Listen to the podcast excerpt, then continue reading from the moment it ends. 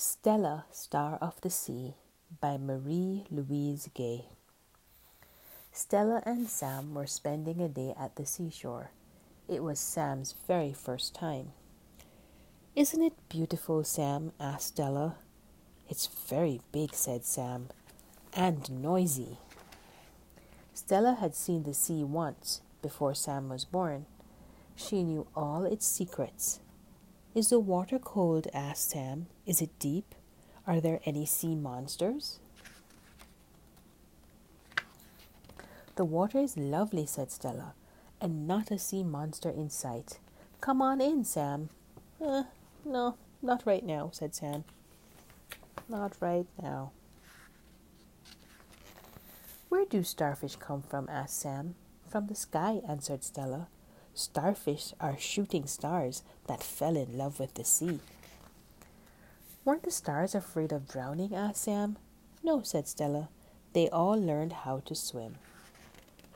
What is this? asked Sam. It's a moonshell, said Stella.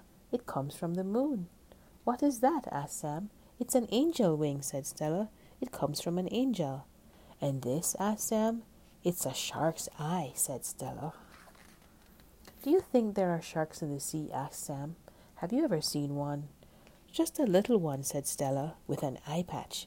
Are you coming, Sam? Uh, no, no, not just this minute, said Sam. Come see, Sam, called Stella. I found a seahorse. Does a seahorse neigh? asked Sam. Does a seahorse gallop? Yes, cried Stella, and you can ride a seahorse bareback. Come on in, Sam. Uh, no, not right now, said Sam. Let's dig a very deep hole, said Stella.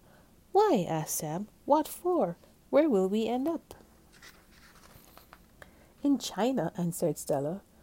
Are we there yet? asked Sam. Let's go fishing, Sam, sighed Stella. Maybe we'll catch a catfish. Does a catfish purr? asked Sam. Does a dogfish bark?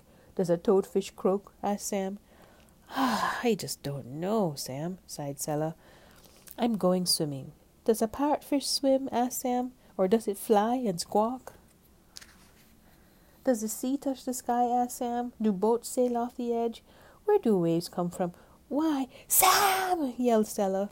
Are you ever coming in? Yes, here I come, said Sam. The end. That Sam um, certainly had a lot of questions, didn't he?